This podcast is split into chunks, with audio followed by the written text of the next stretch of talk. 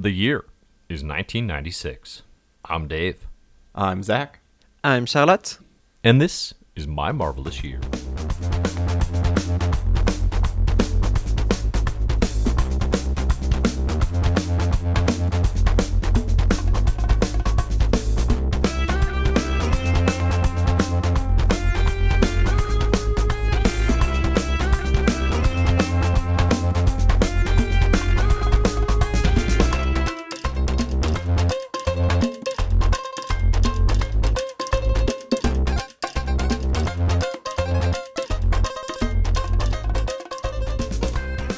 And welcome to My Marvelous Year, the comic book reading club where we go through the best of Marvel Comics from its origins to today. I'm Zach, your comic book journey belt. Journey belt. Journey Belt. Great start. Joined by Charlotte, the comic book rainbow belt. Uh, and I think I'm Dave, actually comic the the rainbow uh, way. the the rainbow way. What about the rainbow road? Wait, no. What's your title? What's your title supposed to be? Rainbow Journeyman? Bridge, definitely. Yeah. Oh, so I'm the rain, rainbow man, I guess. I like Char- it. Charlotte The is the Road. rainbow bridge that that keeps uh, an appropriate distance between Zach and myself. I think. And, uh, and Dave, uh, as always, the comic book expert. And we are here today. Say it louder. Say it louder for the people in the back. We're here today in 1996 to discuss one of the top three X Men events that we've, maybe the top three events, period, that we've read on My Marvelous Year. The Okay. widely beloved X Men Onslaught. I can't wait to gush about this event with all of you. Zach, Uh, your sarcasm, it just. It, our listeners don't know better. it's like like much many of them do, but a lot of our audience this is the first time through, and there's going to be so many people out there being like, "Wait, what? Onslaught is Okay, one of the most widely Dave. beloved events." This is not sarcasm. I think this event rules. I had Yeah, a blast yeah, with okay. this. So That's that's where I thought you were going. So so this was one. He- here's of, the here's the genuine answer or the Uh-huh. genuine intro. X Men Onslaught, an event I really enjoyed, and I am actually very curious to find out why it is why you don't like it because I have no idea. Like I, I read it and I was like, I don't get it because you you already kind of set me up that this was going to be a stinker, Uh-huh. and uh, and then And I really it I dug like, it. this is great. I Good, don't good. get it. Yeah, so, no, like, I, good. really curious to find out why, and also if you can provide some perspective on like, do people dislike this? Because I, I kind of saw that people dig this. Like I, I browsed around a little bit online. Seems like oh, sounds like you did your homework. eh, I, I read why do people love X Men Onslaught so much? Uh-huh. I typed that into Google and uh, I Yeah, got yeah. a lot of really positive responses. yeah. Um. So so yeah, we can talk about all that. I mean, here's the thing: is like you Oh, we can? We can you talk loved- about Onslaught? Yeah, I think we can talk about it. You know, we still. Okay, we. I got a little time to kill here. uh, Still, Yeah, I all think we can have the conversation. Um, the I take that as a compliment, honestly, that you enjoyed this. Like I take that as a really a really generous compliment that you just extended me because I curated this onslaught Yeah. reading order so well that you had a good time. Charlotte, what is your broad uh, onslaught overview? I mean, ha- have you read it before? How did you enjoy reading it now, etc.? I I never read it. I think literally the only comics in which I've seen Onslaught is like a 2020 comic. Um, I I vaguely know it's not well liked, but I didn't know exactly why. Uh, outside of the like the general association with what's going on at Marvel at the time and like the upcoming Heroes uh, Re- Reborn. Yeah, it's Yeah. Reborn. Um, yeah, and I'm definitely not as hot on it as Zach is, but I I liked I really liked some of it, and then some of it didn't work at all for me. Mm-hmm. Mm-hmm. Okay. So so let's let's start here. X Men Onslaught. Well, no, start the- with start with asking people for money, Dave. That's a good point. My Marvelous Year is uh, is supported by our listeners over at patreon.com slash my marvelous year. If you go on over there, you can support for as little as one dollar a month for as long as you are inclined. Uh, that will get you access to the full spreadsheet where we have all of the issues that we read year by year. Now these are also totally free. You can get them in the show notes. You can get a version of them by going to mymarvelousyear.com. But if you want the most recent updates for everything we're doing as we go live through the club from Marvel Origins to today, you can get that whole spreadsheet and support the show, which is greatly appreciated over at patreon.com slash my marvelous year the other thing you can do which involves no amount of money just a little bit of your time rate and review the show on itunes every one of these reviews is truly truly appreciated and uh, they always make us smile maybe, and maybe not always like like 1% of the time they make us confused and hurt. but but generally, Yeah, they make us smile. ninety-eight percent of the time. Yeah, yeah, it's a high percentage, which is which is wonderful. Uh, okay, so let's start here with Onslaught. Right, this is the last time we talked about X Men was Age of Apocalypse, and we talked about how this four month alternate reality 1995 event is remarkably good and holds up shockingly well. I think it's also, as we talked about, and I've talked about a few times now, sh- like very very surprisingly tight. it does not overstay its welcome. This period of Marvel Comics is the period of things overstaying their welcome. So when I talk about negativity around Onslaught, it's very much in the same manner as Clone Saga. I don't think Onslaught has anywhere near as negative a reputation as Clone Saga. So Yeah. if I have oversold sort of the negativity around it, that's possible. Like Onslaught has fans, absolutely. There's stuff in Onslaught I like. Yeah, there's one on this Um, call right now. Yeah, right. Like big on, like big, the biggest onslaught head we know, Zach Slot over here. But uh, that's great. But yeah, like it's it's more a thing of exhaustion, I think, than than necessarily like these out and out being bad comics. I mean, the the other thing about onslaught though too is, you know, we've talked about Marvel's financial difficulties, right, and where it's centered in in the 90s right now as we get into 96 and it's just like the the bubble has burst right? The insane comics sales bubble marvel increasing their output to unprecedented numbers.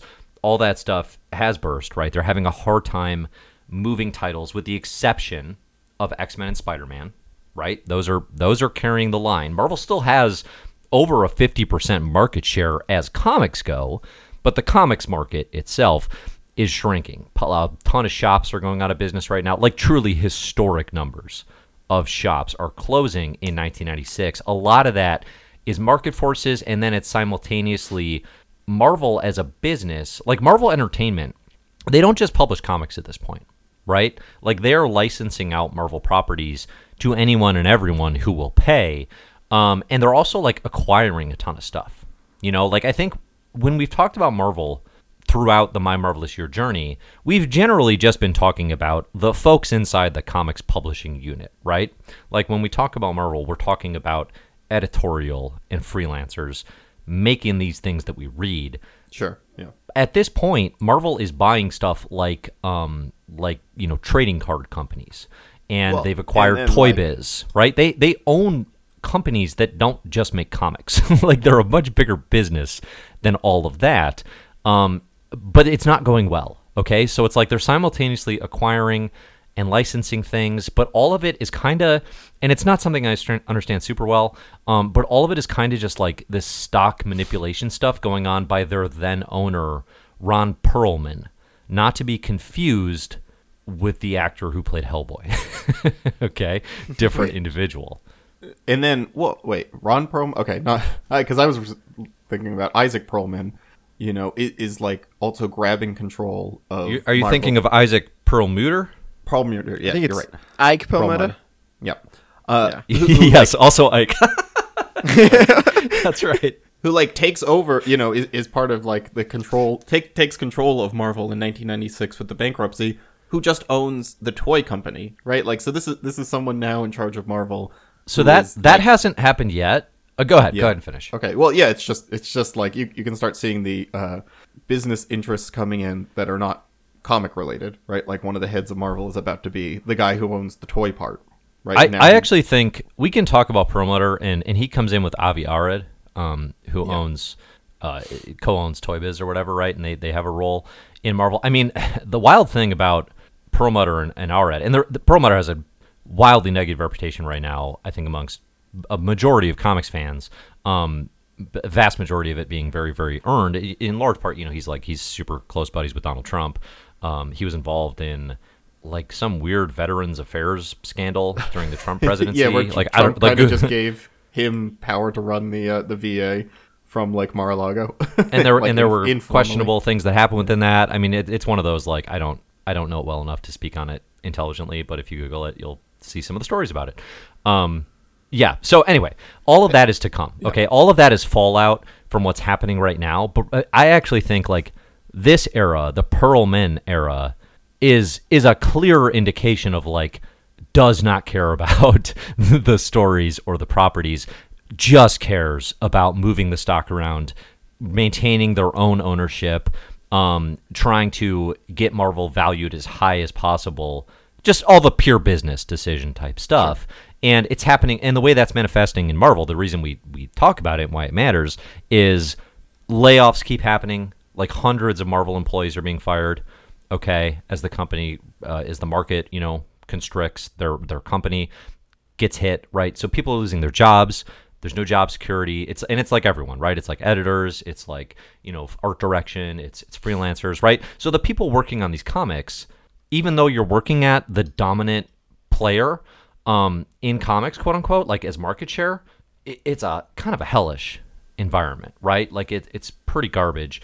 Um, and the one final thing I want to say on this subject is I've kind of been accidentally spreading some misinformation regard and I think it's common misinformation around Marvel's bankruptcy in terms of like and in 1996 they went bankrupt because the market was so bad and because they were doing so poorly, right? And that's a factor, but the bankruptcy is more of like a like a legal like strategic play. It's like a battle for control among the leaders. Yeah. Like you can actually, if you Google Marvel bankruptcy, you'll find the Washington Post article from 1996.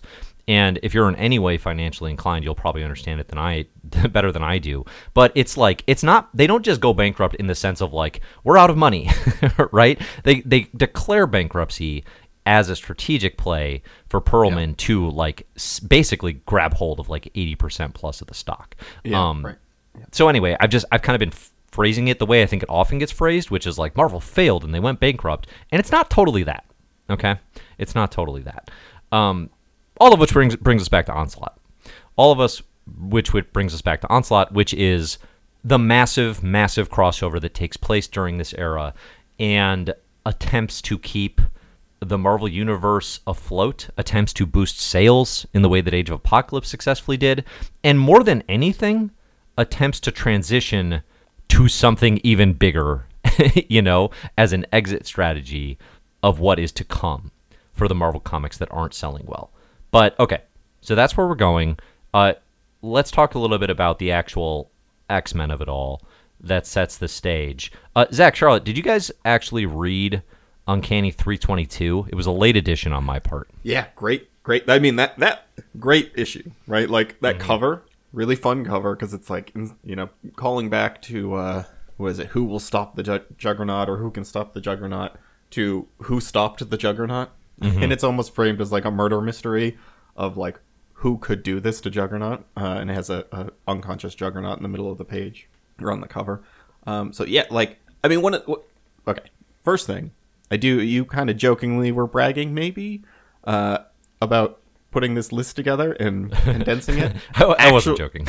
okay, well, g- real big props because I think like that was a big part of how much I enjoyed this. Is this felt very like, you know, all meat no fat. Reading through this in a way that like the Clone that is Saga- that's actually what I have on my Grindr profile. Um, oh god. oh, no, thank you. Yeah. Um, that's what that's those are the only replies I get as well. No thank you. no, thank you. They, they do reply though. That's that's already something. yeah, as as compared to the Clone Saga, where like even reading the core issues, you're just like, well, this is all over the place. You know, reading the core of what you have on here, it's like this is pretty tight, right? Like there's a, a pretty tight core story. You do skip, right? You go from 322 to 334. We skip 12 issues of Uncanny X Men. So like, Yeah. Yeah. clearly there's a lot of build up, and I mean this has been built up since like Bishop first showed up. Like how many years ago was that? I mean Bishop talking about the X Traitor and the the person who's going to be responsible for the death of all these heroes and stuff, Right. right? So like we've had build up for this for a while. Well, Um, we have and we haven't in that They probably there's, didn't know there's that an was. ambiguous right. There's an ambiguous build because even but it's not it's not intended right. It's not a carefully structured thing. Yeah, Um. Even when onslaught is so that that issue that I dropped in the X Men 322, which I really love. Um, Juggernaut gets his butt whooped. The sense of the Juggernaut running scared from someone, I think, is really effective. And this Mm-hmm. is uh, it's Scott Lobdell written. I don't know if it's Joe Mad with him on UXM on that issue. He's definitely going to be doing a lot of the art together uh, with Lobdell throughout this. But at the end of that, they're like, "Who who did this to you, Juggernaut?" And he's like, "Onslaught." Even at that point in time, nobody knew who Onslaught was. okay. Oh, yeah, And like, right, yeah. and that's and that's like you know that's that's a sign of how long this thing goes.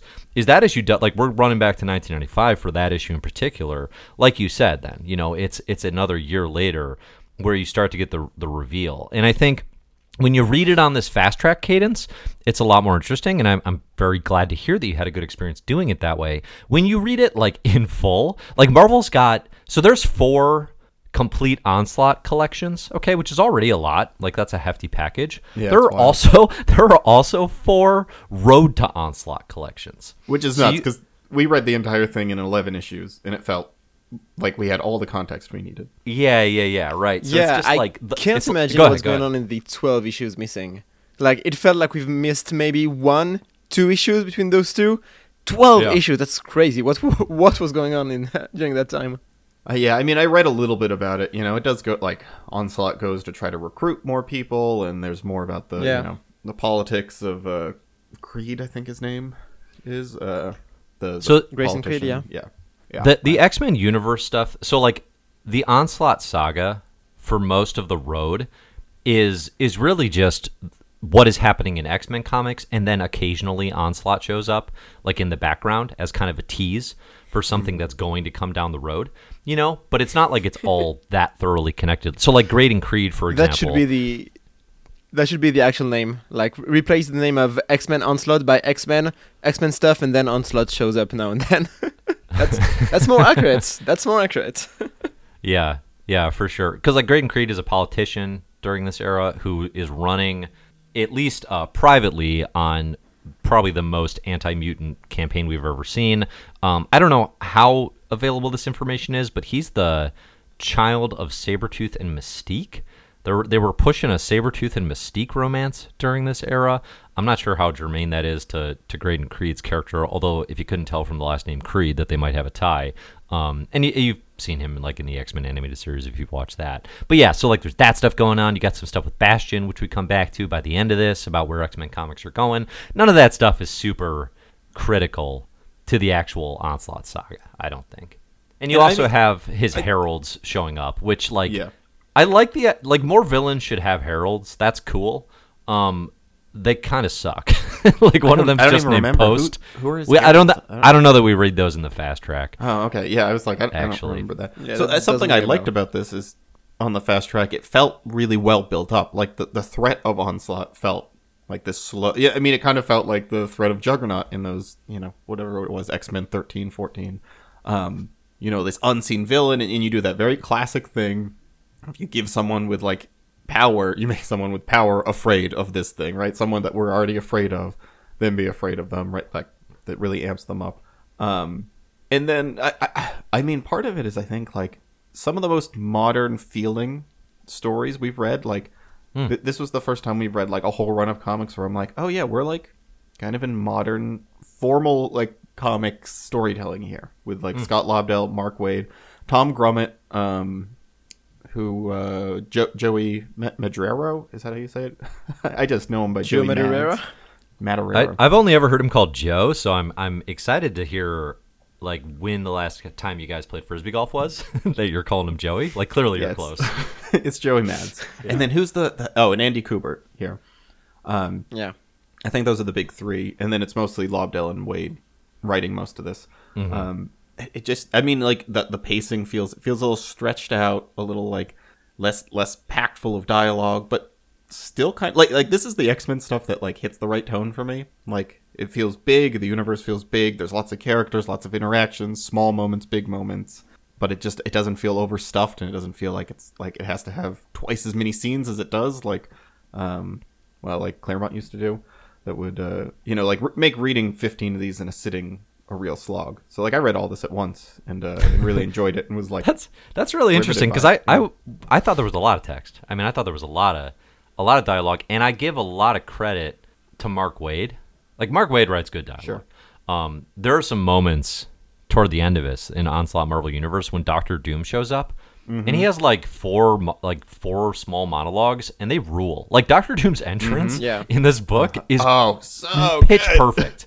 Yeah i was i was like how did does, does dave not like this event just based on the, this doctor doom entrance alone he's never been cooler I was And the way absolutely blast through thrilled. that- Fear is for lesser men. Ah, Incredible Doom. he, he, he has he blasts through that sentinel. He lands there. We get his silhouette with that like rainbow effect behind him, like the sun rising behind him. Uh, like it, it it's so cool. Yeah, Doctor Doom is great here. glorious, glorious dialogue stuff. I, Uh, until Hawkeye takes him down at the end, which is like pretty sad. You know, you know what though? You know what though? I didn't, I didn't mind it actually. Give, give Clint something to do that he that he can do. so. Okay, that he can that he can contribute to. Okay, but we're jumping ahead. So, Zach, you haven't read this before. Charlotte, you haven't read this before either. You just know stuff about it. Um, how? So the mystery, which we we kind of yada yada the mystery a bit. Obviously, it's been teased forever and ever. You don't know who is Onslaught, right? What is this? How interested were you in the mystery? And then were you surprised in any way by the time we get the reveal? Like, does it does it suc- does it succeed in the build up to who is Onslaught? I mean, it's tough because I I didn't know that. I knew I knew basically who who he was, or at least like what he came from. Um, you say like he's the some kind of fusion of the darker pa- parts of the minds of Magneto and Xavier. Um, I I was honestly I was less taken by the like the mystery of who he is and like the build up of him as a threat than I was by the idea of Xavier like being pushed to the edge and becoming like becoming a pot- potential menace for the team because I think that's Right. built up just as much and that was the part that was really interesting to me because it feels like he's always kind of the verge of becoming that or at least like going going full a-hole mode I guess um that's Well, like can, can I me, that's- interrupt first?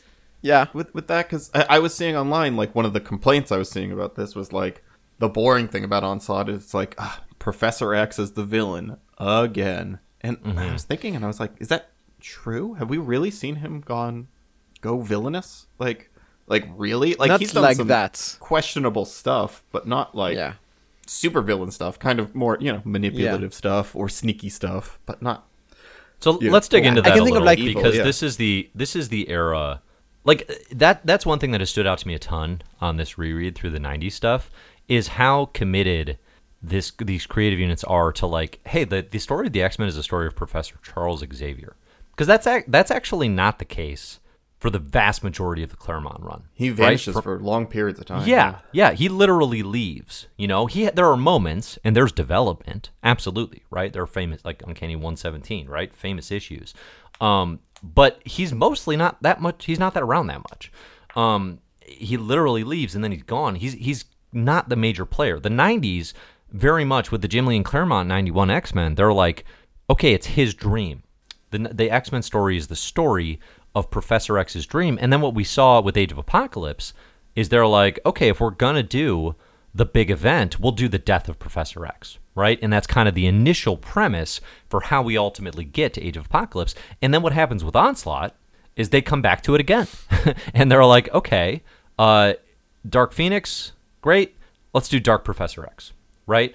And yes, it has been done before, but not a lot, right? You have the one issue where it's just his dark id escapes on as in the astral plane. You have um, when the Brood Queen takes him over, you know, so questionable about is that him? But like for all of the modern Professor X is a jerk understanding, right, and acceptance that readers have now, certainly in the Krakoa era, it's very easy to adopt. Uh, this is the this era is the opposite of that, and I keep saying that. So to actually invert it, where he is the main threat, where he actually goes full villain, it's not an uninteresting impulse or uninteresting idea necessarily. Also irrelevant to that conversation, but just Onslaught looks cool as hell. I love So I love good. Onslaught's Yeah, design. the I have no costume's complaints. Yeah. Yeah. Yeah. yeah. Yeah, I mean that's part of it. Like he just looks cool. He's it, it, it strikes that balance of like the 90s excess but like folding in the classic Kirby design of Magneto. I mean, It's, just mostly bigger, stronger Magneto. You know, yeah, it's like I mean, Magneto really. with claws who's large. which is which is fun. Mm-hmm. And then like Magneto using telepathy, which is a fun visual. Like you, when you see a close up of his helmet and you see like from the way his eyes looks or stuff like that that he's using Xavier's powers, like that's a fun mix up, I guess. Mm-hmm. Yeah, yeah. Okay, Zach, go ahead. What were you gonna say in terms of like the the success of this, of, or of of reactions you've seen to people responding to? Okay, Onslaught is Professor X with Well, the, I- with I the did know that, of like- I knew that walking in that this was Professor X, so like it wasn't a mystery to me. I, I didn't really know it was like a mix of him and Magneto. I thought this was just, and I I, I kind of thought it was just Professor X gone mad, not necessarily kind of this like. You know, like they kind of blame him, but not really. It kind of gets that Yeah. slight like middle ground of like he's responsible, but not like fully responsible. I think they um, walk it back too hard. I actually think they Maybe get a nervous little bit. about because if you think about Dark Phoenix saga, right? Like Jean is kind of culpable all the way through, and she's possessed by Dark Phoenix, but like through the end of that arc, she doesn't get a bailout necessarily, right? Certainly not in the ending. Professor X, they like literally try because he's he's imprisoned inside this onslaught astral plane realm or whatever. Like basically, it's like a bunch of different characters get trapped inside the onslaught suit. You have Professor X, you have Franklin Richards, you have Nate Gray. Um, but Professor X literally gets separated from that at one point. Um, and and Yeah, they kind of try to pull him out and be like, well, this isn't really Professor X. I actually think it's a it, the conviction is clearer and stronger if it really is Professor X, but just influenced in this way. Um, Charlotte, what did you? So I'm gonna, I'm gonna get a little blue here, okay, in describing this. So Okay, if you're listening, if you're listening with easy. kids, if you're listening with kids, I recommend skipping ahead about a minute, okay, because it's gonna get blue. Gonna Okay. the the reason so why why does this happen right where does onslaught come from it comes from fatal attractions so we call back to when professor x mind wiped magneto and in in retaliation for magneto trying to kill wolverine stripping the adamantium from his bones right fatal attractions isn't super great but that's a memorable moment but in that moment the the retcon here right what we're doing is saying magneto as he was losing his mind or whatever came so hard in professor x's chest that they birthed onslaught. That is literally what I mean, happens. there are scenes much it, visualizing yeah. this. I well, I gotta go back and read uh, read this again. I did not yeah, pick up on, on your this. own privately. There's a yeah, little the- goblin of Magneto's id or Yeah, whatever right. that comes out of his body and goes into Professor X's head. What here the question I have is not how that happens. I've had the birds and the bees conversation. I get it. They birthed onslaught. Um Charlotte, first to you. Do we need Magneto here? Is it better if it's if it's Magneto kind of merging with Professor X because this isn't much of a Magneto story. It's not like it's the two of them in conjunction, I don't think. It's kind of just Yeah. I don't know. It's just kind of like he's just kind of there. He's just Like his of powers and his visuals are there. Yeah, yeah. What do you think? I mean, think? I think both can be interesting. Like, I like the idea of just full Xavier is the villain and he's the only villain. That sounds like a very fun idea to me and one that shouldn't be walked back as hard and as fast as it is as it is uh, in those comics. And then there's the idea of like the X-Men and like the state of mutant teams and mutant uh, like fighters, I guess, or heroes as it is in the 90s is like a result of Xavier's and Magneto's actions and like the people they've influenced. And then the villain being the same thing but like opposite and more directly. That's an interesting opposition to me. But I think you have to pick one of the two lanes. I think both together don't work as much, especially if you don't focus on Magneto as like being as important as Xavier for the creation of the the X-Men and like mutant hood as a whole as it is uh, in the 90s. So yeah, I think the main thing is you have to pick a lane and yeah, maybe doing both at the same time feels a bit muddled and or you don't have enough time to I mean, maybe not enough time because it seems like they use pl- plenty of time, but you you have to to be more focused, I guess.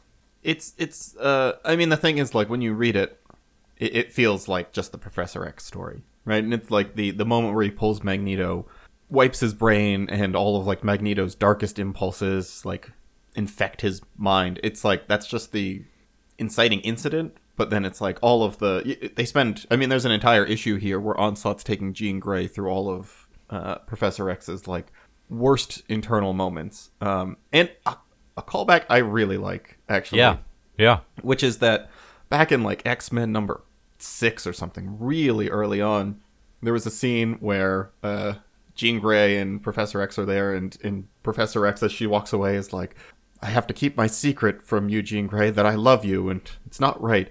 And then even Stan Lee, I think in a letters page a few issues later, was like, Yeah, we decided to like ignore that for. Oh no, no, he's just said that. Later. It wasn't in letters, but I remember he's addressed that and been like, "Yeah, that's something we wrote in one issue and then decided to never return to again." again. Yeah, right. Um, Yep. but I, I appreciate they play that exact scene like verbatim. They show that one moment and then kind of canonize it uh, as just you know like Professor X having. It, it- it doesn't. I, I think it's interesting because it doesn't really implicate him as a creep or like you know abusive or anything like too nasty. It's just like something where like yeah he has secrets and he's got some dark secrets and he works to keep them down. But right like this is still part of him. It's a it's Right. a kill your idols moment, and I think it's very because again, like in the '90s, we're full hero worship with Professor X, and Mm-hmm. it's this this everything is leaning so like Jean and Scott love Professor X. They view him as their father figure. He can do no wrong. Like this isn't Mm-hmm. Yeah. the version of these characters smart enough to question his orders, right? Cynical about what he's saying. Um, they aren't really doing that stuff right now. Storm still is. Wolverine still is, right? You have characters that do. Uh, but like the 05 in particular, and that's why I think that issue is so effective, because Jean buys into it fully, right? She will defend Professor X to the death, and then Onslaught, who ironically is Charlie here, showing Jean this moment and just kind of shattering her. It's a nice continuity nod, even though it's obviously not. And obviously, it's something that has been ignored and moved on from in X Men history, as it should have been, you know. Um, but it's still out there, right? And you can call back to it just as kind of like a. It's, it's probably the thing I. One of the things I like the most about Onslaught. And it kind of abandons it by the end, which is unfortunate. But like the idea of Professor X as a threat, as a creep, not just to like mutant kind, but to the world. You know, they they discover this thing in here called the Xavier Protocols, and some of the X Men Jean again, shocked to learn that like he has files on how to destroy all of them, basically, like how to counter that. And, and it's a thing that gets used. You know, Batman becomes pretty famous for doing this. That's actually a later story um, in Tower of Babel, I think, written by Mark Waid. You know, maybe some cross pollination there. But uh, but anyway, like I I actually quite dig those ideas. Professor X as the darker side, but a darker side with strategy. You know, as opposed to just like he's temperamental. you know, because like Professor X has a bunch of secrets. Like that's the thing that gets exploited a ton in 2000 X Men comics. Um, and there are some here where I'm like, you know, it's like knowing what has been written since. It's like they don't even uncover most of the big secrets, frankly. Well, I- that's what and I- they're I still kinda- horrified. I, I do actually appreciate that, like, because I, I I walked in thinking, well, maybe people hate this because it like assassinates Professor X's character, and that's what they hate about it, right? And like people are, and I was getting, I, I was already prepared to like roll my eyes and make fun of everybody for being being too precious about their fates. Sounds pointed, like you're Um, talking about me, but carry on. Yes, exactly. uh, but but I actually kind of appreciate that it. Um, I, I mean, I, I get what you're saying about the end, how it's maybe not harsh enough about him, but I, I think I think it's more interesting to be like Professor X is just a flawed guy than he is just secretly a monster, right? Because like that scene with Yeah, Jean Grey right. when they're young, right? Like they they take pains to point out that like yeah, this is a thought he had, and he's pushed it down, and he has not like acted on it, and he's you know, but like it's still a secret he has, and that's just like a flaw, but it's not like a you know a mortal flaw with him, and, I- and I kind of appreciate that because it, it actually makes Professor X a little more relatable, I think, and like makes this um, outburst more relatable. That like he's just someone who's fall- fallible and he can't deal with that. That's like his flaw is his pride and his ego. Yeah. Uh, yeah, which especially at the end, I like the um the the kind of debriefing issue afterwards with him and Wolverine talking about it. Um, and I actually I love I always love a post event like debrief issue or two. Right, you get a couple like calm down issues where it's just like, and here's the repercussions, and everybody, you know, gets to like catch their breath, and we're not immediately into the next thing. So I always appreciate that. Yeah, yeah, I don't mind that. So, okay, I, I think we're generally on the same page in terms of like the build to onslaught, and it kind of it, when it's in the mutant sphere, when it's in the mutant community, essentially of like Professor X, you know, Dark Professor X, and what he really thinks of the X Men, and him, you know, having these thoughts about Jean and shattering her worldview, or just being a jerk to Cannonball as he's trying to manipulate X Men. I think these mean. moments are generally effective um, in their own way within what we know about mutants and kind of within this world. I think where it where onslaught, and then I actually think so. Let's let's talk about this. There's actually a strong Fantastic Four component to onslaught, because uh, part of Onslaught's journey is like he doesn't quite have enough power to do everything he wants, which his motivations are flipping all over the place. But basically, it's like world takeover slash reality warping for sort of mutant supremacy, but also it's not. It's not like it's totally apocalypse's thing. You know, it's like I, I'm never quite clear what exactly onslaught. It's like he wants to turn everybody into like energy and consume them. I don't know exactly what I mean, yeah, it's do. not Magneto's goal, but it's not not Magneto's goals. It's it's yeah, it's weird. Yeah, the way they summarize it in uh, one of the trades is Professor X's dream of integration with Magneto's methods equals onslaught. Yeah. Um, but even that, I feel like is underselling, like like what exactly is happening. But anyway, to do this, Onslaught decides he needs Franklin Richards and his reality warping abilities, still uh, mutant based at this point. Um, so he pretends to be a young Charlie to befriend Franklin, and like has this little Charlie psychic projection befriending Franklin. The Fantastic Four stuff I actually think is not half bad. What what did you both think of that? Yeah, agreed. Yeah, yeah, it works. It works pretty well. I mean, Uh, at like- least it, it has a reason to be there, I guess, with the Franklin connection. Like, it makes sense that they would be involved. Um, and we'll talk later about why the Avengers maybe aren't that. Mm-hmm. mm-hmm. I, I don't know. I don't. I, well, yeah, we can we can talk about that later. But yeah, I, I agree. Like it, it's Franklin Richards is a mutant. I think that's like an interesting connection between the two. I, his grandfather is here, that's something we have missed. I don't know who that man is, uh, but he's got some crazy armor. He kind of looks like he's cosplaying as Cable. Uh, yeah, Nathaniel Richards is Yeah, kinda. back, and they just And finished I was actually like, Time is this Storm. actually just Cable? Because I don't know the timeline. Maybe this is actually just another Cable. never, never rule out that someone in the Marvel universe could be Cable or Kang. It is always an option. Isn't? Aren't they both Nathaniels too? Am I am I wrong there? Uh, Nathan Nathan Gray Summers. Oh, yeah. is in fact a Nathan. So Yeah. So Wait, is maybe Kang also. right. Yeah, they're, both Kang and Cable are Nathans. Maybe they're both. and and uh, his grandfather, Richard Reed Richards' father, right? Yep. Isn't he? doesn't Nathaniel seem like Richards? this could be a coincidence. Dun, dun, Ah, Yeah, it feels like, uh, interesting. we got 10 Anyway, years before um, that's a Marvel uh, crossover idea. Yeah, yeah. Uh, yeah, that guy's far here. He looks like Cable. Uh, he doesn't really have that much to do with the story. But yeah, he, I, I like the stuff with uh, Onslaught, like pretending. I, I mean, Onslaught's plan is like it, it's so unlike a lot of the comic book events and villains we see, which would be like uh, like Apocalypse back in the Simonson X Factor era, and it's like Apocalypse. His plan is to send out minions and cause more, you know, like um, j- just like threats that are these people are causing trouble and havoc, and you have to go have a fight somewhere, right? Like it goes from fight to fight to fight. Whereas like Onslaught, it's a little bit slower of a build, and it's not just like they're not ham fisting in, uh, you know, the, the way that Galactus has the Punisher, and being like, well, we have to have a fight before the big showdown, so let's The like, o- the only Punisher I know and respect, the original OG Yeah. Herald Punisher. Yes. Um, although I will say, I guess he does have the Sentinels. He takes over the Sentinels, but that's like really striking imagery. Um, the Sentinels are also the size of Galactus in this comic, which I'm is fine. wild. I'm fine with giant sentinels. I don't mind. They were that. they were pretty cool. Uh, that shot of them all over New York City. I do wish I wish Onslaught's goals were a little more grounded. Um, if it Yeah. if it was, you know, more on that Age of Apocalypse level in terms of like, I will take over this city, or I will take over this government, or whatever, right? In in terms as opposed to just this very broad, like I will consume everything because he's he- it's like he's it's like he's caught in between Galactus and Apocalypse, and I don't quite know what to make of it. You know. Yeah, yeah, I, I can I can definitely see what you're saying.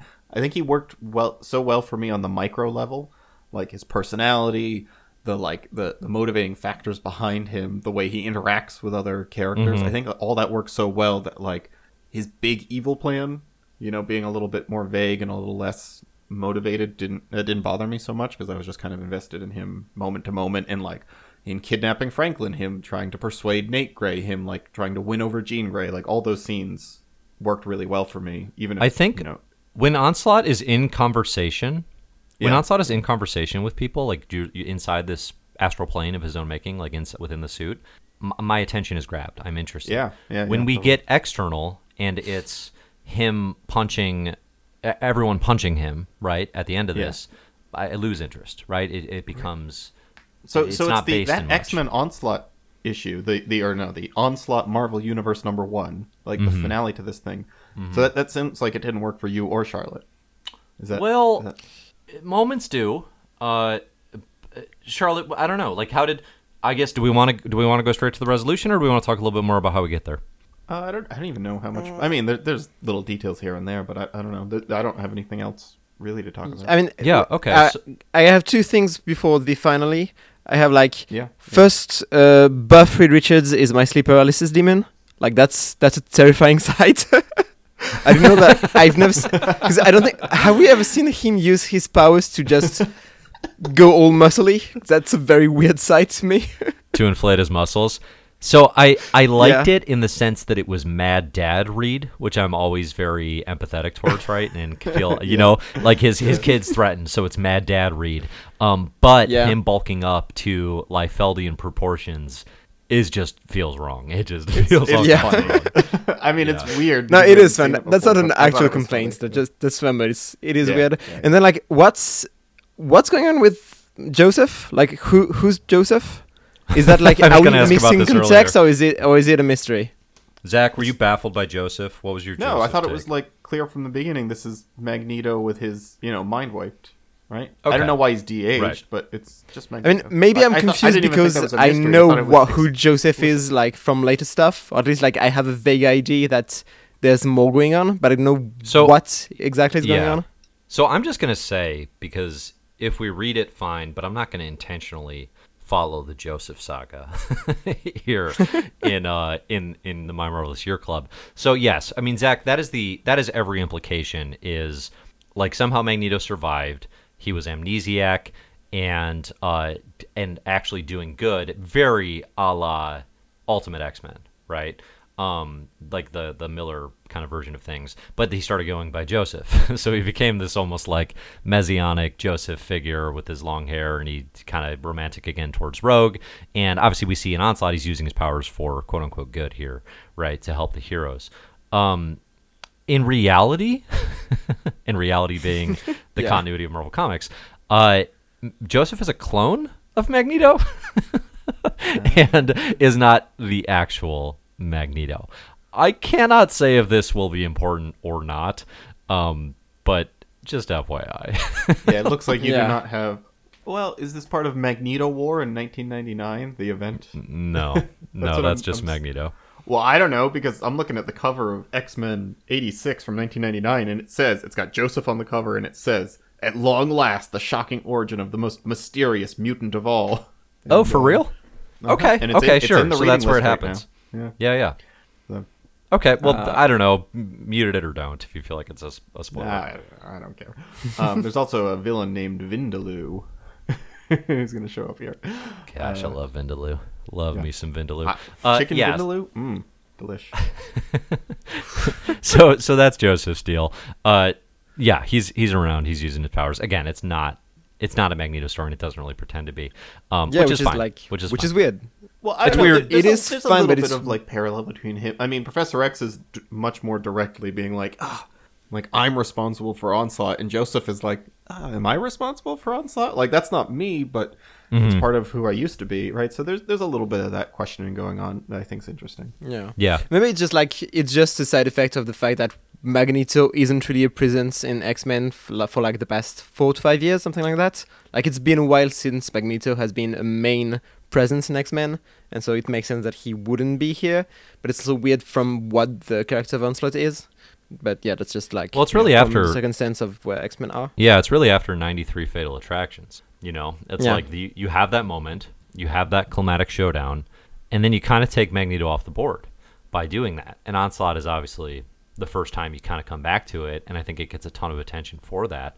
Um, but I, I, I think it kind of, I don't know that it's a mistake to take Magneto off the board. In fact, I generally would argue it's not in this. But it's also like 94, 95, 96. They show how over reliant X Men comics had become on Magneto. You know, it's kind of a it's kind of a Fantastic Four problem Yeah. in in modern era where it's like is this a doom story nope not a doom story okay not interested right like you can Yeah. you can get so tied to one villain where they can it's like anything else just feels mildly uninteresting um and again like let me be clear x-men and fantastic four have plenty of great villains right they both have tons and tons uh i just think with magneto like they had gotten really reliant on on him as like the figure that to, mattered to the point where this one had to wear his costume. right. Uh, Yeah. Yeah. Yeah, and even and, and like that's a it's a good problem to have because you like you have such an interesting character. You know, people want to read a lot of them. So anyway, so this all builds to uh, onslaught lets his sentinels loose in New York City. Like he takes over some sentinels. That is how. So the other piece with onslaught is it becomes a line wide crossover uh, throughout '96. So we talked about how everyone want you know the x-men is the only thing that can sell with you know spider-man a little bit. So marvel's like okay fine we'll try to get that age of apocalypse hype and that bump by making everything onslaught. Again i think this works relatively fine for the x-men specific stuff. Fantastic four has a reason for being there because of the franklin richards connection. That works fine. When you start extending it to hulk and Amazing Spider-Man and uh, Avengers. Avengers, I actually think is the one on the fence one. Um, it becomes less Yeah. and less, I think, desirable. And you know, it is interesting to me just in terms of like, okay, line-wide crossovers are a thing that we're very familiar with now, modern readers. Um, like we've talked about this a bunch. Like Secret Wars two is the biggest flippin' line-wide crossover Marvel had ever attempted, and then it kind of was that for a long time, right? like like th- we don't really get line wide crossovers. So for them to do it, it again gives the appearance of a massive story, which is what this wants. Like that is what they want.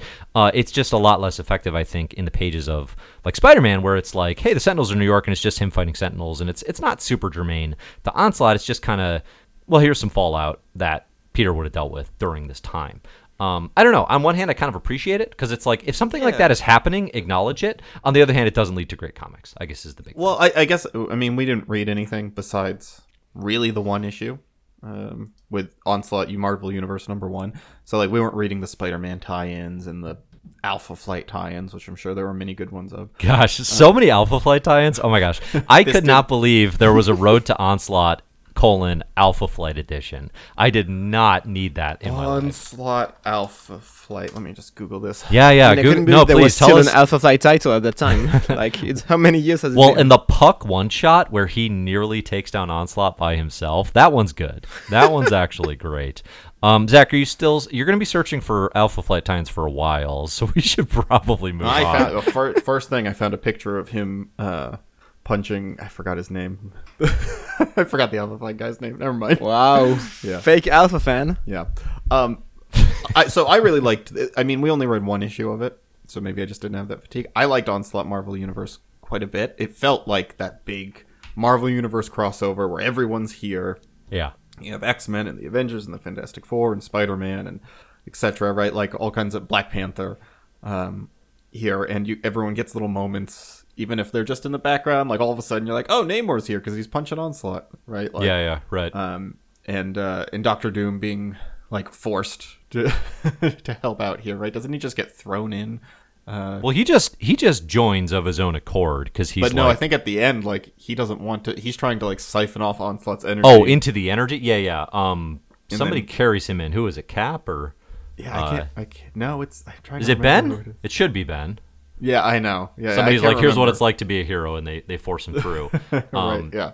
But yeah, Uh, his his introduction is absolutely phenomenal. I, I think this issue, everyone coming together, it feeling like a genuine Marvel Universe issue is cool. It's got a I, little I of think it's just straight up cool. thing. Yeah. Yeah, yeah, sure, right. It's like this threat is so big, everyone has to be here, and at this point, I, I actually think it's very effective. And again, it's one of those things where like if New York is under siege and there's a threat. It's weirder if the Avengers and the Fantastic Four don't show up, right? I don't care that it's just an X Men book. So I, yeah, I've got no problems with that. Um, again, Doctor Doom gets just phenomenal moments. uh everyone really gets at least some sort of heroic moment, with the exception of Quicksilver, who's gets totally chumped.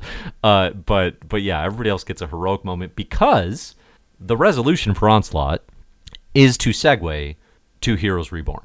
Which I Okay. cannot wait to defend in two weeks. Well, maybe so. up and be- Maybe so. Huh? But but here's the thing about Heroes Reborn. It was a foregone conclusion. Okay, like Right, yeah, the negotiations, the behind the scenes process of really a marketing driven process of like, hey, we should give Jim and Rob a call because they went and founded Image, right? in Oh no, it's them. I didn't know that. Oh boy. Never mind. Oh boy. um, yeah, yeah. So they left. They founded Image, co-founded Image, right, with all their their buds, including Todd.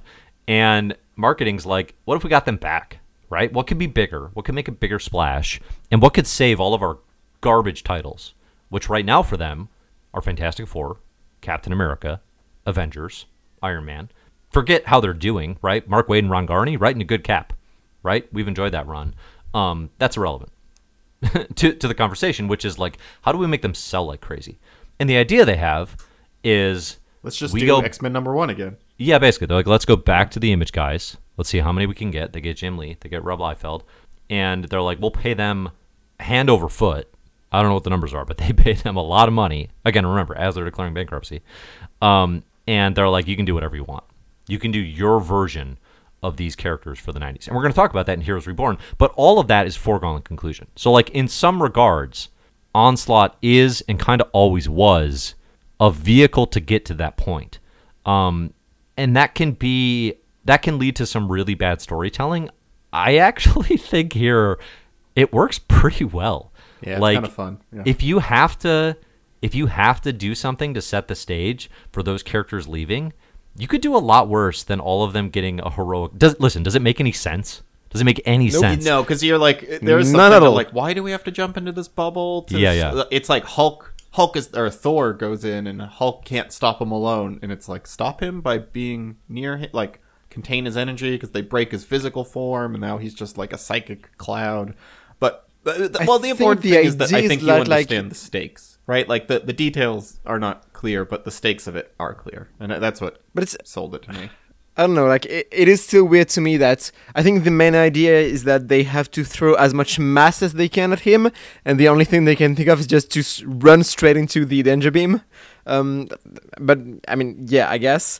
Um, I, I I am like I do yearn for the version of this where it is just an X Men story, and we don't have to shoehorn in a like huge crossover to lead into Heroes Reborn at the end. Yeah. Like I like I wish I could read the finale of this where it's just an X-Men story and it is tighter and like more linked to the story they want to tell with Professor Xavier and his relation to the X-Men. Cuz here it's like the finale isn't an X-Men story at all. It's just like every Avengers and every Fantastic Four has to throw themselves into the danger beam to to go into a new dimension. Like that's I don't know, they, they it's not sold to me as well as it could be and like I feel like there's two separate events here. There's like the Onslaught X Men event, and there's the Road to Marvel, Marvel. Uh, every time I forget, uh, Heroes Reborn event. Yeah. Yeah. Like those two mashed together don't work for me. Like I wish they would be separate. That's interesting. But yeah, I don't know. I, I the I think the this issue on its own works fine. I guess it's just like taking a step back, looking at the whole event. I I think it's one of the reasons why Onslaught doesn't work as well for me. It's like having to segue into an Avengers Fantastic Four event. Mm-hmm. Mm-hmm. I mean, I think you're right that it, the version of this story that is just straight up an X Men story, um, there's no way that's not tighter, right? There's no way that's not cleaner. Yeah. I mean, yes, I think like the reason I'm semi positive about the outcome is because it's like it's a sunk cost. Like it's this thing that they're they have to do Heroes Reborn. You have to get them to that, and everything is so caught up in like there's nothing else happening in comics right now. like there's nothing else happening in the Marvel universe hardly except for this event. Like you you have to use it in some way to get the Avengers there. But again, all of that is you know an unforced error. It's a thing you've created for yourselves if you're Marvel that you have to be in that position. So yeah, I mean I think you're right. It- it's a bit like Clone Saga in the sense uh, it's a lot like Clone Saga in a lot of senses, but like also in the sense of with that event we were like you know the tight short version of this is probably really good.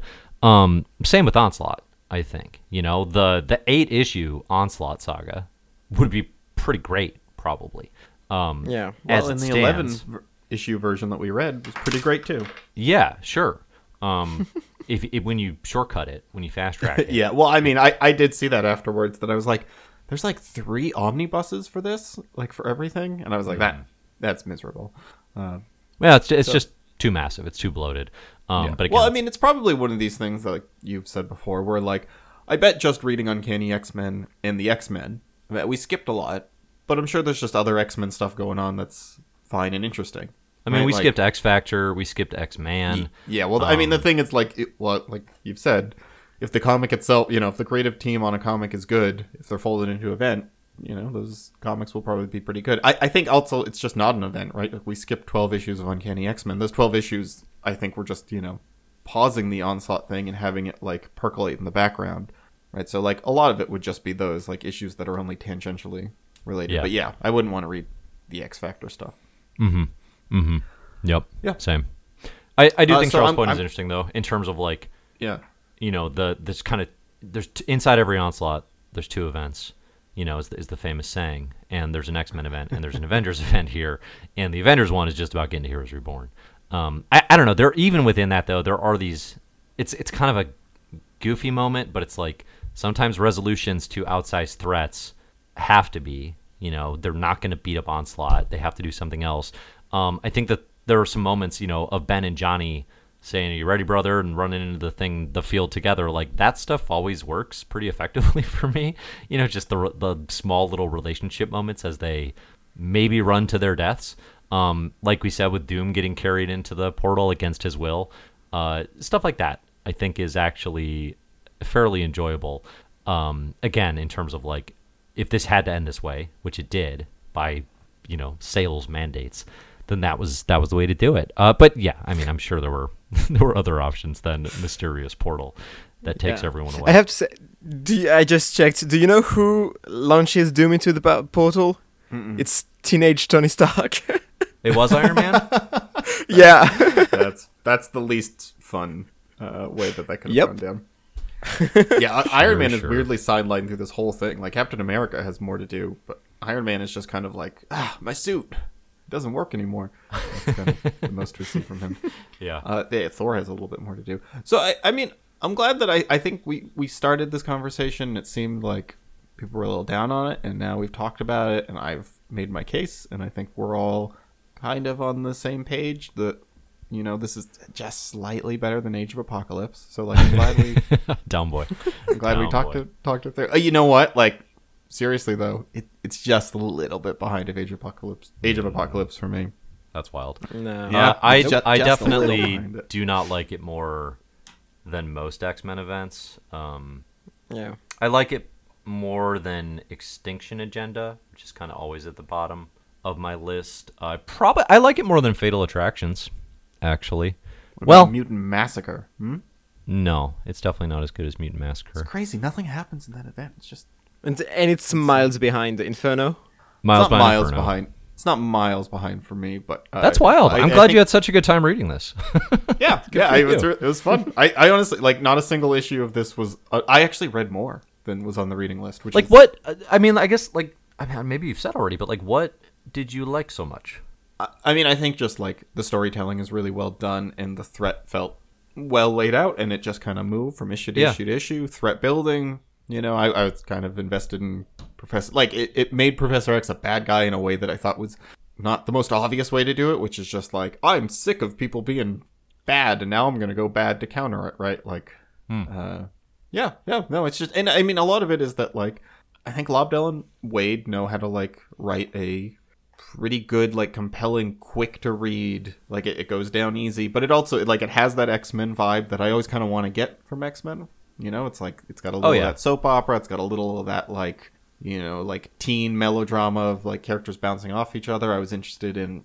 Uh, you know, like Angel here and Psylocke, and just like their small little struggles. Like the characterization was good, not overstuffed, not too melodramatic. Yeah, everything just kind of was firing on all cylinders. I do want to point out Andy Kubert drew one of the weirdest Wolverines I've ever seen in my life, and that is including the um that Weapon X. Oh God, uh, who's the Weapon X writer and artist? Barry Um, Windsor Smith. Yeah, yeah, wh- who draws some wild Wolverines. Do, do you know what I'm talking about? He drew a Wolverine that was like Talking about the epilogue three issue. the three feet tall, and uh, do you know what I'm talking about at all? Did No, you guys I- not notice this Wolverine? I mean, I, I noticed like his hands look really weird with his bone claws, like in the epilogue issues. But are you are you talking about a different moment? Yeah, I'm I actually going to Wolverine. share this so I can get your reaction. Yeah, I mean, yeah, he we'll look looks at like it. not Blue Beast for most of it. Like you Right. see him standing next to Beast, and Wolverine they look is- pretty much alike. He's a little sidelined here, which is funny. Like they clearly want him to still be involved, but he doesn't get much to do. Everyone, please go to yeah, he's running around with Elektra, and they're dealing with hand oh, God. stuff. They, they mentioned that, and I was like, "That sounds rad." An Elektra Wolverine crossover. Please, I mean, if you like the Larry Hama to look at Wolverine stuff, Wolverine. that's that's still going. Um, yeah, he's very hunched and always wearing a bandana and has bone claws. Yeah, he looks like an a- alien guy. he's three feet tall here, and his head is four feet long in this picture that Andy draws. So that's pretty bad. Yeah. It's oh no, it's amazing. I love it. I Yeah, thought it was yeah. really funny. it was on Uh, this double wide splash page where no one else looks weird. Uh-huh. it's not like everyone else I mean, looks. there is some stuff going on with him being more bestial than usual, right? Like Yes, Yeah, absolutely. but More, This is uh, wild. Yeah. That's like it was supposed to be Beast, and then he accidentally drew Beast twice. It's like the Funko Pop of Wolverine if like you started to melt it in the oven. Like If one of the Asgardian trolls really was cosplaying as Wolverine, yeah, hmm exactly. I think that love would that. work. yeah, that's pretty wild. Uh, is that from the Marvel Universe issue? Is that that's the one you're pointing to, so people can? No, that's one No? of the. Uh, I, I don't remember. Which All right, I guess you have to read every issue and find it yourself. Yeah, I think it. X Men fifty six maybe. Well, I don't know. It's on. It's one of the ones on the list. I think so. You I, know what? I only read like one or two extra issues here. Okay, yeah. A couple final thoughts here that you spurred on, uh, both of you, in talking there. One, I actually think this version of Professor X is a villain. I think the version of Professor X as a villain that is way cooler than becoming big, amazing looking onslaught is the one who's actually using his psychic powers in secret. You know what I mean? Like that's a much scarier, like Professor X manipulating and controlling people, playing puppet master. I think is a much scarier, frankly, way more interesting version of a Dark Professor X turn, um, which is this is the opposite of that because it's so big and oversized. Uh, and then the second thing is, I actually think it's weird that this event. So you have Onslaught at certain points being like, mutants will rule, mutant supremacy. Here we go.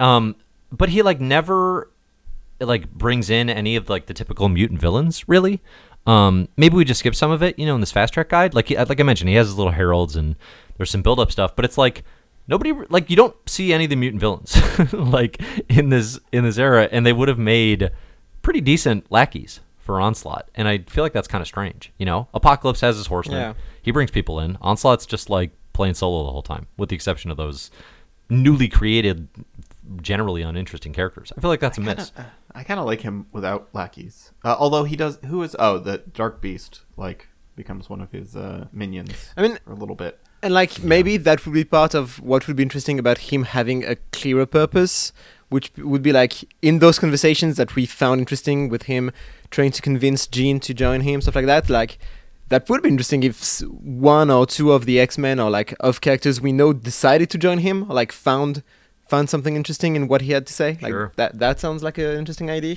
Like Yeah. yeah, that Because that's what we get. That's what we get with Apocalypse, right? In Age of Apocalypse. Yeah. You know, you get the you get characters who turn, right? Havoc always turns, so you get him, and it's like Onslaught doesn't make a like he makes a case like in those earlier issues, but then like there's no one who's like I agree, which would actually be more interesting if you had at Yeah. least a few characters who did that. Yeah.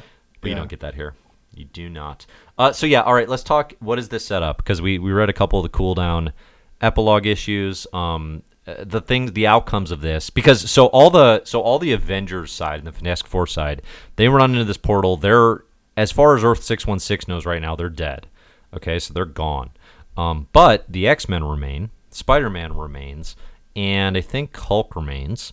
Um, wh- the X Men, what it sets up for them is Professor X has lost his mutant powers for a little bit, and I believe gives himself over to the authorities, or they come for him at least. Yeah, they come, yeah, and the X Men are like, "Let's fight," and he's like, "No, thank you." Um, which which that. is interesting. I, I like that kind of like, yeah, the world. You, you can't kill all the Avengers and the Fantastic Four and then just be like, ah, well, Well, and how many judge a man citizens of New York? by his worst day, right? Like, Yeah, which yeah, is kind of how Wolverine frames it. He's just like, "You've done so much good. What you're gonna beat yourself up over one mistake?" it's like it's a pretty big one. yeah, yeah. New York is on fire. That is a bit of a mistake. Um, the other thing the X Men comics do is they set up the threat of Bastion, who uh, is is working on Operation Zero Tolerance. Um, he's kind of pulling some strings behind the Graydon Creed campaign. I mean, long story short, it, it- mutant hunting Sentinel campaigns, right, is what we need to know there. And uh, and he wears a really striking purple undershirt, or pink rather. Pardon me, pink. Who does? Bastion. Oh, yeah, I didn't get a sense of that guy. I kind of saw. Yeah, there was there's little bits here and there, but I kind of. Uh, that's because that guy's history is wild. Uh, I'll save it because I don't. It probably. Are we gonna talk up. about it? I don't want to talk about it.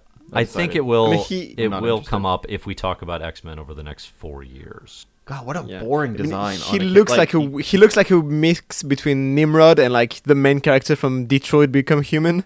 Like that. That's a weird mix up, that's kind of what he looks like. yeah, that's It, pretty it much is really funny how like that that uh, pink triangle design uh, just keeps making its way back, and it does just feel like yeah, not a single person in the Marvel Studios is plugged into gay culture whatsoever that they keep using. Yep. that. it's it's really funny that they accidentally keep No. using Well, and- and the 90s Pinkerton- I think what you mean to say is that all this time they were quietly hinting at Nimrod being gay. Like, yeah, that's oh, it was great definitely gay representation queer for Marvel. Yeah.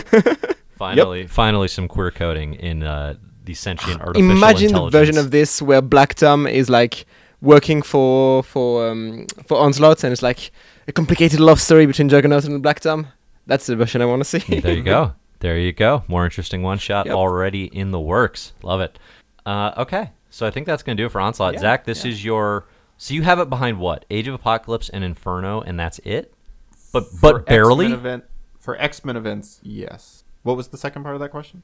No, that's it. Really. Uh, Charlotte, what, where, where does it go I, for you? I, I think I yeah, not not like just barely. It's probably a little bit, but I mean, as far as like creative, I, I think to me this is executed better, but it's not as interesting of a conceit of uh, either of those. See, it's so funny. that's- Like that's such an insult to it. Like teams working together under generally good conditions, Yeah. a la Claremont, Simonson, Nocenti, and this is like everyone flailing for their lives. Well, the thing is, it's like not the building Red- burning down around them. It's Mark Waid and uh, Lobdell is like Uh-huh. yeah, that's basically what we read here. And then some of these issues are Mark Waid and Lobdell together, right? Like so. I, I think you know plot, if I read the whole yeah. thing, or if you had curated this differently, maybe my opinion would be very different. But oh, for sure it would be. As I read but that's you but know. that's the point. Like that's intentional with this one. And, and you know, even Age of Apocalypse, like I love the opening to that. I like the conceit of it. I'm sure there are other like great issues that are that are in there. But we also read some issues where I was like, well, I don't care about this, and the, Yeah. you know, this is a little superfluous, etc.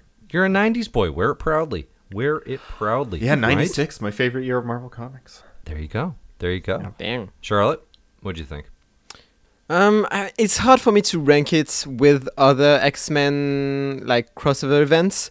uh, I mean events because my problem with it is that it doesn't feel enough like an X Men event to me, or it's, it's not enough of that. Um, it's definitely behind the Age of Apocalypse and Inferno. It's behind like, I mean, Days of Future Past and Dark Phoenix. That's not events actually exactly. Oh, yeah, those be those would be storylines. They were. Yeah, we, we Yeah. don't count those. Yeah. Um, I know what you mean, but I Those are mean, like it, arcs, is, yeah. it is true that like all late 80s, early 90s X Men events mixed together, like their titles and like their. It's, uh, I mean, it's probably among those. Like, it's in the the B to C tier of X Men events to me. But like, I'd have a hard time to rank it any other. Like, it's below Age of Apocalypse, below Inferno.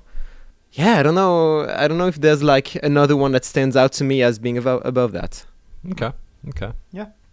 all right. Yeah, I mean, I think it's I think it's okay, and I think you will have a if you're reading this and you're doing it through the fast track. This is where my Marvel this year actually pays off. Um, sometimes it pays to read less and not more. And uh, Yeah, I and think even even in our. Slack where we have a couple people who are like known for like, yeah, I'm gonna go in and I'm gonna read every issue of this. I don't know if anyone's. I don't even think Johannes, who's done. He did the full Age of Apocalypse. He did the full. uh What did he do? Secret Wars two, I think. no, He's he did the really, he did the uh, full Infinity Saga. Infinity which Saga. He's is done some pretty excruciating. which is stuff. hard when you get to Infinity Crusade. Anybody Yeah. anybody who finishes the Infinity Saga, inclusive of Crusade and the tie-ins, is a completionist that we should bow down to because that is No, all. no, we should mock them for wasting their life. no, no, no. Respect and in- observe their stockades. dedication. Respect and observe the dedication. Someone did. Um, I mean, for Clone Saga, we have someone who finished Clone Saga. You want to, uh, you know, like lionize that person? Nah. No, I've got I've got I've got respect for anyone who finishes Clone Saga. The only person I would publicly condemn would be the person who finished Secret Wars 2, which we do have individuals who have done that. And Yep. again, I publicly condemn them. we are not we are not responsible for their actions. We do not condone their actions. The things that they have chosen to do with their lives are on them. They can try to sleep at night with those decisions. Um, okay, yeah, I think uh, I think that's about it. Yeah, for I think, I think ending this issue on a "How do you live with yourself?" listener. place to start. you know who you are. That's I think that's uh, really the vibe we want to give off here. Is like, wh- what are you doing?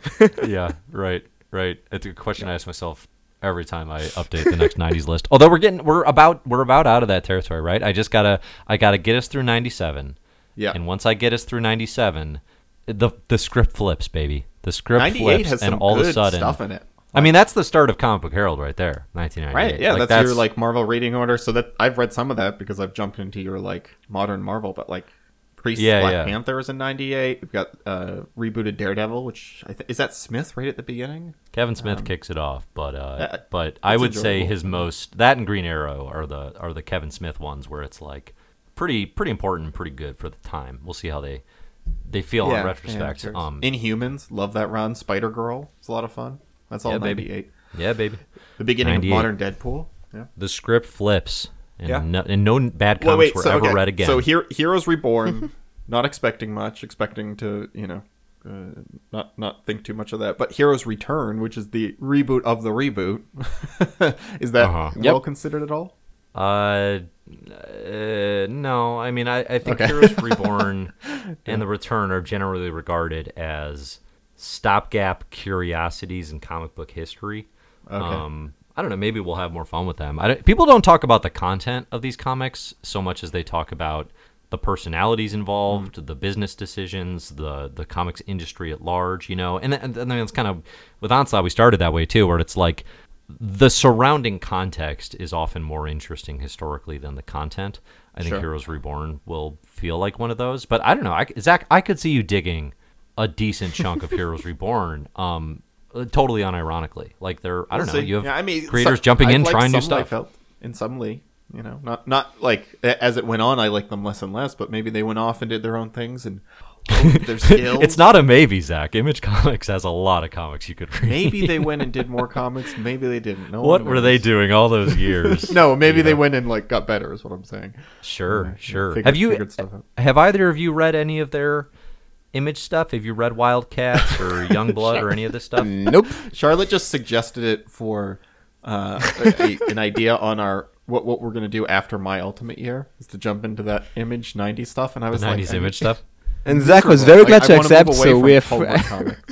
Sounds We're like glad it's to got the go announce uh, my image year coming soon. well, I do have a full run of Wildcats. If uh, if one of you needs me to loan that to you, The, the I thing about that, I don't care stuff- what happens to it. So have at it. that stuff is really it is appealing in a way because like I know like Alan Moore and then um, Ellis come in and do like great stuff in that universe, right? But then you just got to wade through like a couple years worth of the the Liefeld era kind of style. So like I'm always curious, but it really feels like you gotta you gotta eat your vegetables in a big way first before getting to the good stuff. Most of my '90s image experience is what did Alan Moore come right, and then Right, yeah. checking out you know his Wildcats, his Supreme story, which is a Liefeld concept. His Supreme story of the year, which is just straight up a Superman analog, is great. I love that comic.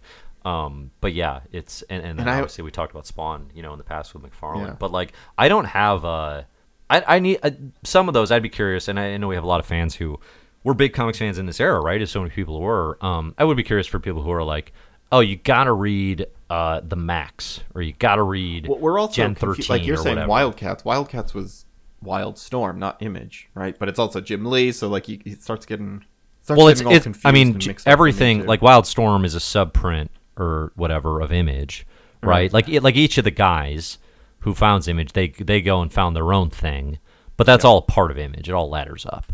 Is it? I didn't think Wildstorm. I thought Wildstorm was something Jim Lee went and did his own like independent thing. Eventually, Okay, no, I thought I thought Wildstorm. it's no, it's because it's like you know, it's that's the Image thing, right? Is the promise is like you retain yeah, yeah, yeah. ownership and you retain the creative rights. So like Wildstorm becomes his thing; he can do stuff with. So it's not a part of Image anymore. It's now part of the DC universe, believe it or not. Well, yeah, they bought that. Yeah. Um. Yeah. So uh, interesting. Uh, I'm looking forward to it, but I am like I'm looking forward to getting into 98, 99, where we're like there's some notably good runs, some notably like modern feeling comics. You know, I kinda feel like- Avengers is starting up. Excited. Yeah, About I feel like the ultimate prank, and people can tell me if this is a good idea or a bad idea, is we stop right after 97. We never record again. yeah, my marvelous year breaks up. Uh, we hype it up, we talk it up like, oh, you just wait, you just wait, and then we just stop at 97.